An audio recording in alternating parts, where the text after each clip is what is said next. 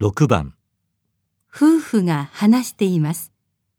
二人はこれから何をしなければなりませんか？ねえ、これ修理に出さないと。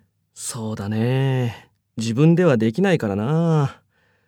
でも、修理に出すって言っても、買ったのは旅行先だったし、買ったところかメーカーに問い合わせないといけないな。そうね。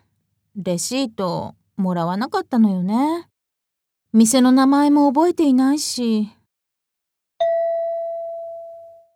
二人はこれから何をしなければなりませんか？